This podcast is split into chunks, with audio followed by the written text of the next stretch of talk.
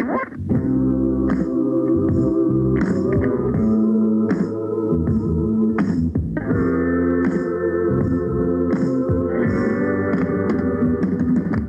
国町安東から。ダッチミンダッチミン。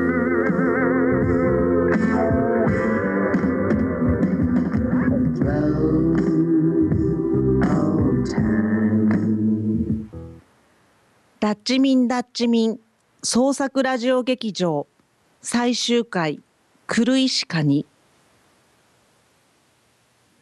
王ならば見合いの労を物思い核は渡らむ。我が行くは松の細道。海青し蝶一つ舞う。彼方なる加賀の白山。まどかなる麦の岡辺の春の日の空に真っ白し彼方なる加賀の白山。我が行くは松の細道。何事を願える暇に追い果てしこれの影とや。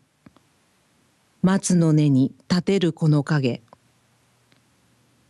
彼方なる能登の岬は声ありて波の旗手にひもすがら呼ばえるごとし彼方なる能登の岬は昭和20年冬の日本海独特の暗さを抜きにしても新年を迎えたというのに街は暗くそして人の心も重たく沈んでいた。それはわずか数ヶ月後に控えた終戦の末期的空気と無関係ではない。そんな新年も遠に明けたある日の渡島村米川木現在の三国町米川木そこに立つ宮居に一人の文学青年が一升瓶とカニを持って訪れる。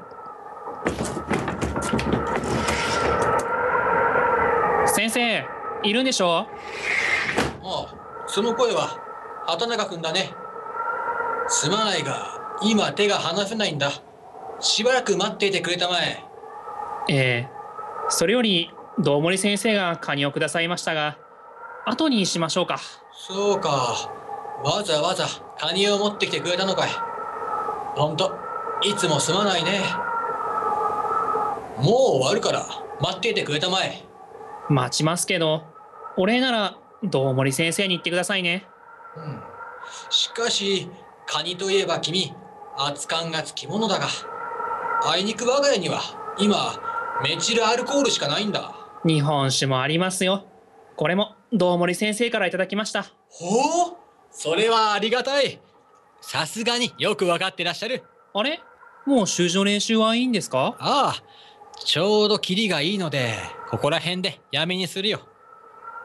それより、日本酒とは、どうもい先生は気が利くじゃないか。今の先生にはあまり勧められないんだけどっておっしゃってましたよあの先生はなかったらなかったでメチルを飲むのだからしょうがないってメチルじゃダメだよ。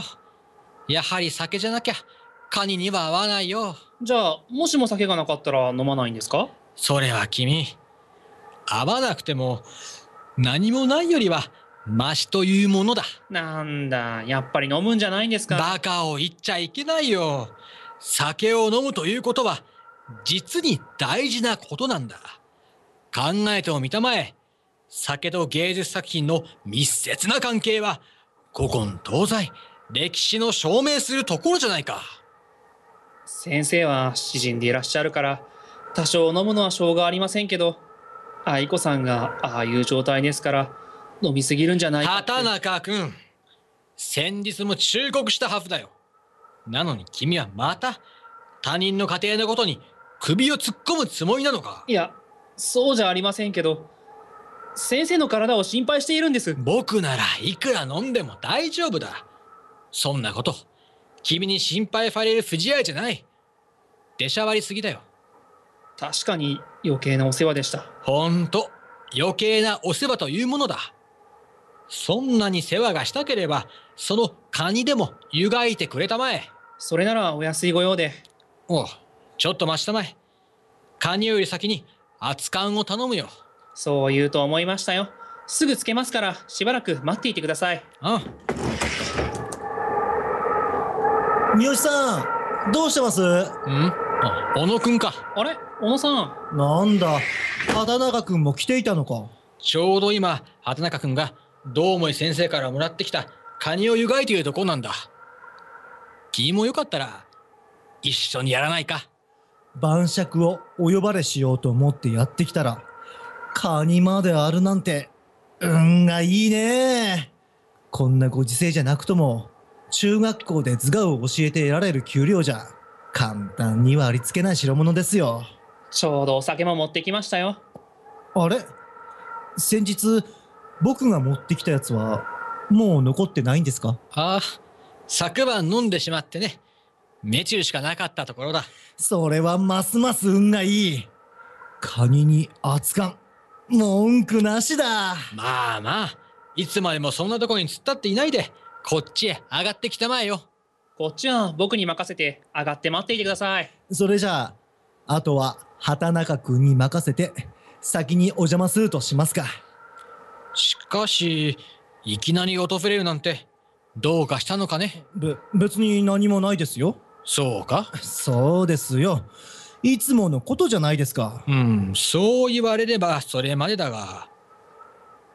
どうも僕の前には、おせっかいな輩が多いようだ。おせっかいだなんて、気のせいですよ。まあいいさ。ところで君、君に版木を彫ってもらった例の刺繍の件なんだが、ああ、春の旅人ですね。それが、熱燗できましたよ。この偶居の主は一年前に戦時下で疎開してきた詩人の三好達治カニを持ってきた青年は後に詩人となるものの当時は測量事務所の手伝いをしていた畑中哲夫そして遅れてやってきたのは三国に移って3年目の画家であり三国中学の図画教師である小野忠弘しかし、日本国中戦時下で、東京では住むところだけじゃなく、食料だってままならないというのに。カニなんて久しぶりだが、罰が当たりそうなくらい？贅沢だね。この戦争で最近じゃ燃料が不足していて船だってそう早期に出られないんですよ。三好先生も小野さんも道森先生に感謝してください。畑中君の言う通り。まさか僕も、ここに来て、カニにやりつけるとは思いもしなかったよ。つくづく思うんだが、三国に来て、舌が肥えたというか、本当の贅沢を知った気がするよ。まあ、貧乏では変わりないんだが、実に贅沢な土地だ。貧乏という点ではみんな一緒ですけどね。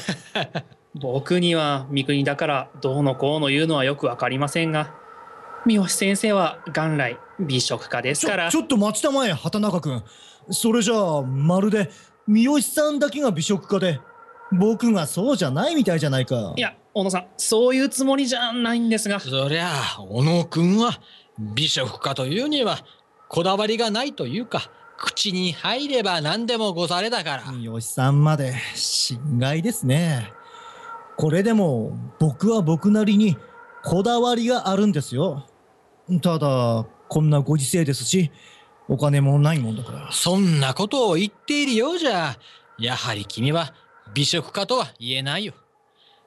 真の美食家はお金がなくてもこだわるもんだ。お金がなくても美味しくなる工夫と努力をしなくちゃダメだ。小野くん、君の描いている絵だって同じだろ？先生は食べ物に限らず何事につけてもこだわりが多い人ですからこだわりは大事だよ。そういえば畑中くん、君、カニを湯がいたお湯はどうしたのかね？お湯ですか？もう捨てちゃいましたよ。なんてことをしてくれたんだ君は。え？捨てちゃいけなかったんですか？いけないよ。いけないに決まっていいじゃないか。え？いけないに決まってるんですか？だってもうカニはないじゃないですか。カニはなくてもお湯は取っときたまえよ。当たり前じゃないか君。当たり前って先生そんなもん取っといてどうするんですか？先日近所の人から聞いたんだが何でもそのお湯でタコを茹でると美味しいらしい。それを君という人間はすいません。まったく一体何で三国に住んでいるのかね？知りませんでした。小野さんは知ってました？いやタコを茹でると美味しいのか。ところで三好さんタコはあるんですか？ん？ないよ。ないんですか？三好先生、だったら捨てましょうよ。バカ言っちゃいかんよ君。せっかくカニの旨味が染み出したお湯が手に入ったのに捨てるなんてもったいないじゃないか。でもタコはないんでしょ？ないよ。だから君たちはダメなんだ。いいかい？畑中君小野君。美食とはこういうことなんだよ。どういうことなんだ？さあ、三好先生がそう言うんなら、そういうことなんじゃないんですか？あもういい。どちらに行かれるんですか？手洗いだよ。手洗い。そんなことまでいちいち君たちに言わなくちゃならないのかね？いえ、お気をつけて。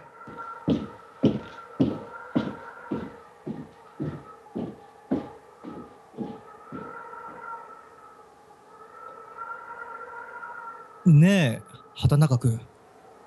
愛子さんの様子はどうなんだい？僕も気にはなっているんですが、あまり詮索すると、先生の機嫌を損ねるもんで。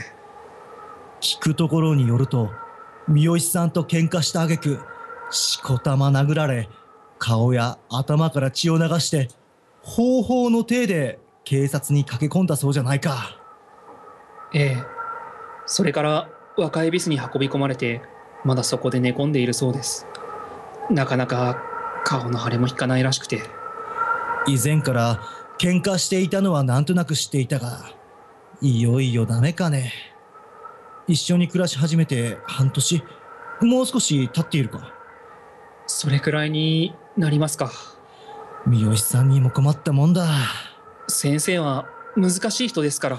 だからといってあそこまでやることはないだろう道森先生から聞いた話じゃ幽霊のお岩さんみたいな顔になって見れたもんじゃないってそれは、そうですが、先生は完璧主義なんですよ。ご自身が何でもできる人で、几帳面な性分ですから、愛子さんのいい加減さが許せないんでしょう。自分に厳しく、他人にも厳しい人なんですよ。いくら完璧主義と言ったって厳しすぎるだろうそれに今回みたいにひどいのは初めてかもしれないが今までだって暴力を振るってたんだろあれじゃ夫婦生活は無理だよ確かに、一緒に生活するには、先生は厳しすぎるのかもしれません。それでも、それでも、先生は間違いなく愛子さんを愛してらっしゃいます。愛してるかそれはわかるがまあその厳格な完璧主義が三好さんの作品を生んでいるのかもしれないがなそれにしたってな。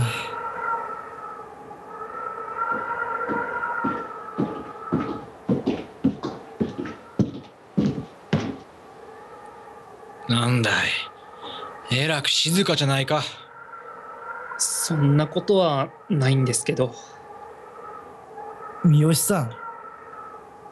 三好さんはどうしてそんなにこだわるんですか？まだそんな話をしているのか。どうしてそんなにこだわるんですか？どうしてこだわるかって？どうしてこだわるのだろうか？うんそうだね。実際のところ別に意識してこだわっているわけじゃない。ただこだわりっていうのは僕の中にある無意識の法律だから。法律？先生の中には法律？そう。僕の中の破りがたい法律だよ。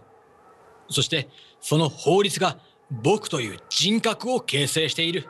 三好さんの人格を形成している法律。だからその法律が犯されると感じた時僕の人格が傷つけられたような感じもして、僕はその法律を守ろうと無意識に思うんだ。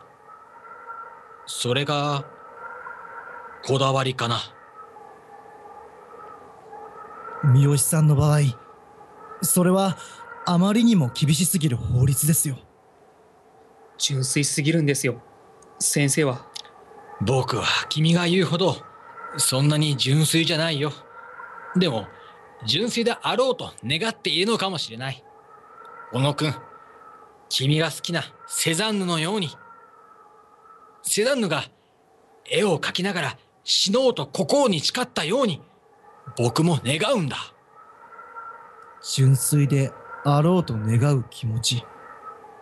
それが三好さんの中にある規則をさらに厳しく律するんです。三好先生は愚道者。芸術家ってことですか？畑中くん、結局、君の言う通りなのかもしれない。そうだよ、小野くん。君はまだ若い。だからいろいろ余計なことで悩むこともあろう。しかし君も書いて書いて書き続けたまえよ。セザンヌのように、ただひたすらに芸術に準じたまえよ。そう言われても。いつでも絶えず書き続けることは僕にはできない。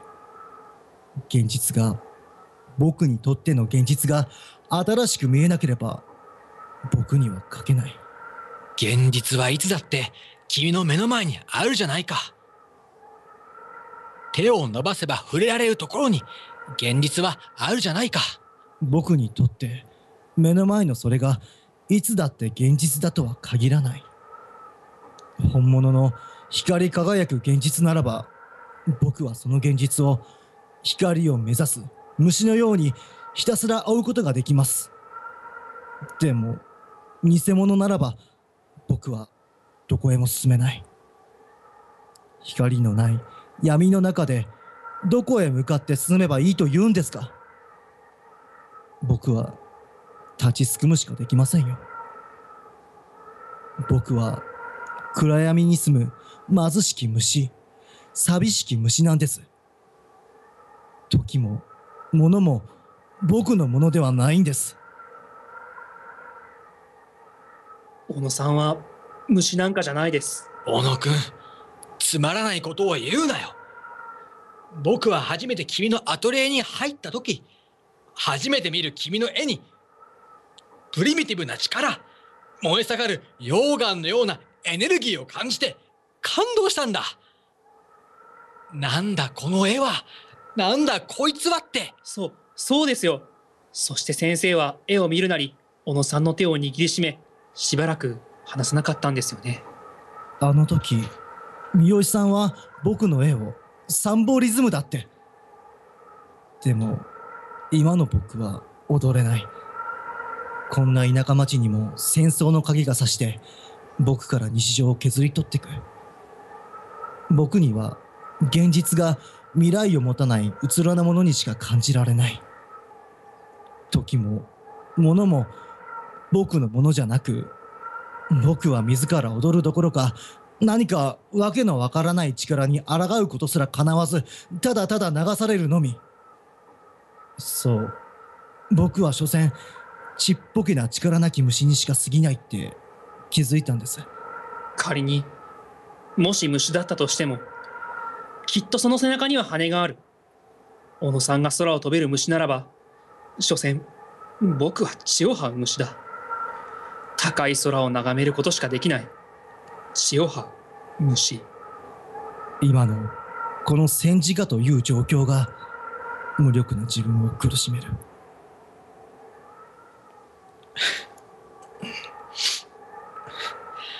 小野くん、バカを言いたまえよ。いつも言ってるじゃないか。島崎藤村が日露戦争の真っ只中で破壊を書いているとき、あまりにも貧しいので、一かけら捨て淵をもらって、それで暮らしていたって。そんな古事記のような屈辱に耐えながら、藤村はどんなに苦しくて惨めでも、意志を曲げなかったのだよローソンのようには生きられない僕は虫です所詮虫なんです。何が虫だ？そんなのは言い訳だよ。ドーソンはドーソンの奥さんはそんな状況の中で貧しき食事のせいで目がかすんで見えなくなり7つの緑さん4つの高子さん2つの縫い子さんが1年も経たぬうちに次々と倒れ死んでいって。それでもそれでも父さんは書き続けたのだよ。父さん私はもうダメよと。子供とは思えぬ言葉を残して死んでいく我が娘を見つめながら闘争は耐えに耐え抜いてそれでも書くのをやめなかったのだよ。わかるかい？わかるかい？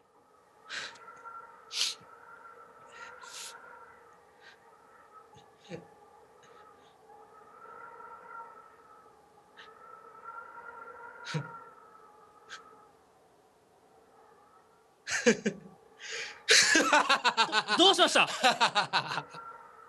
つまり僕も父さんに憧れてでもなえなくてあがいている虫なのかもしれないって。三好さん。そんなわけないじゃないですか。先生が虫なら僕は僕は一体何ですか？畑中君君はまだ若いじゃないか。まだまだ若いんだ。先生だって若いです。でも私は孤独だ。一人なんだ。先生は一人じゃない。僕たちがいるじゃないですか。それに愛子さんだって。愛子か。そうですよ。なのに一人だなんて。父さんとは違うよ。それに小野君君とも違う。だって君には家族がいるじゃないか。僕には家族がいない。確かに君たちはいつだって僕を支えてくれていてこんなことを口にすると嘘みたく感じるかもしれないが君たちには本当に感謝をしているんだよ。でも僕には家族はいない。一人きりなんだ。そんなことを言ったら愛子さんがかわいそうです。畑中君僕はそんなにバカじゃないよ。愛子が僕を愛していないことは知っているんだ。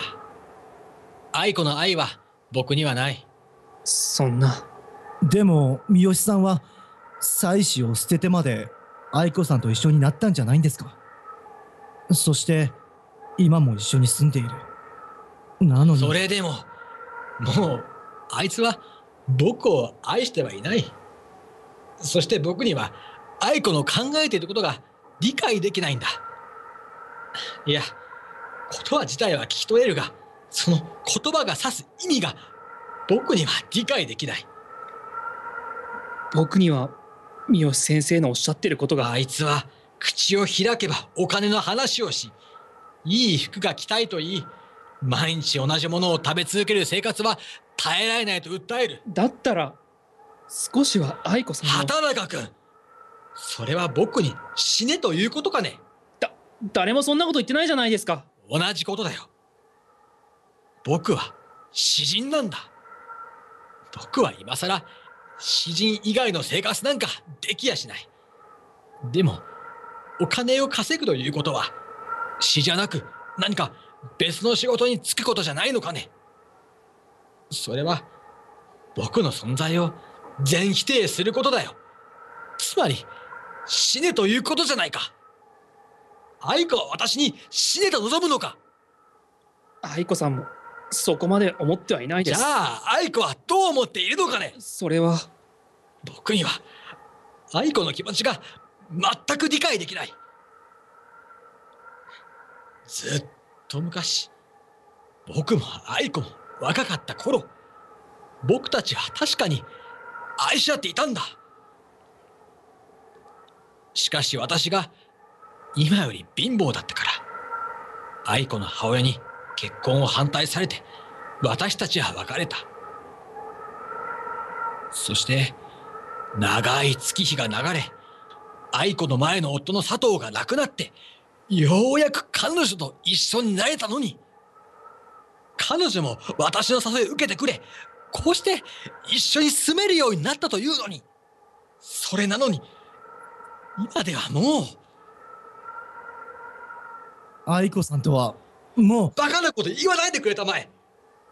そんなこと、頼むからそんなことは口にしないでくれたまえう、。でも、小野さんそれはそれでも私は愛子のことが好きなんだ。今でも心から愛しているんだよ。でも彼女は、ねえ、教えてくれたまえ。私はわからないんだ。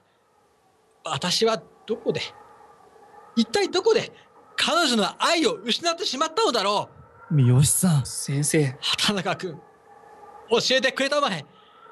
私はどうすれば、どうしたら彼女の愛を取り戻せるんだ。お願いだ。お願いだから、教えてくれたまえ。先生はあまりにも純粋な人ですから君はそんな常識的な答えでしか答えられないのかね。それに、そんな答えじゃ何も解決しないじゃないか。私は彼女の愛を取り戻したい。あの若かりし頃を取り戻したいのだよ。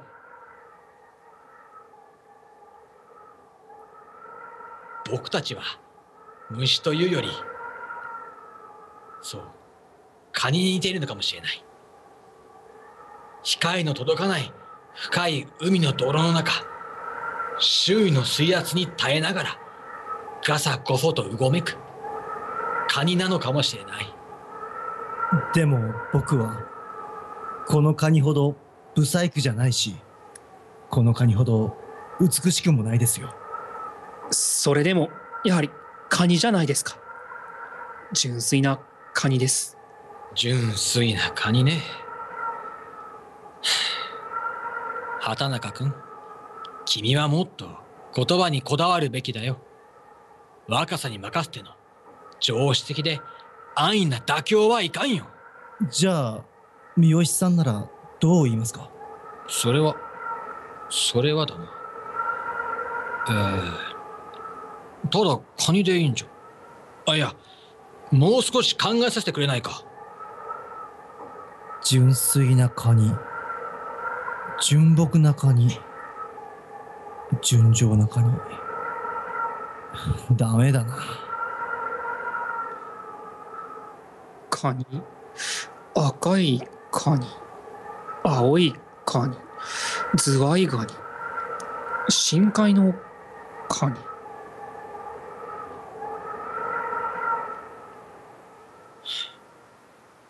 カニか。さしずめ、狂いしカニだよ。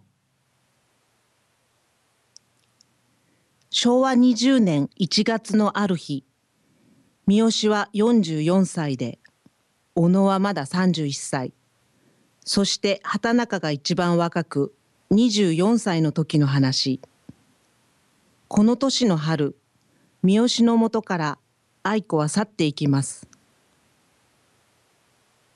この話の執筆にあたり三好達治の著作物並びに萩原陽子著天井の花畑中哲夫著若き日のシーカなど多数の書物を参考にさせていただきましたがあくまでも事実とは異なる創作の物語であることを最後にお断り申し上げます。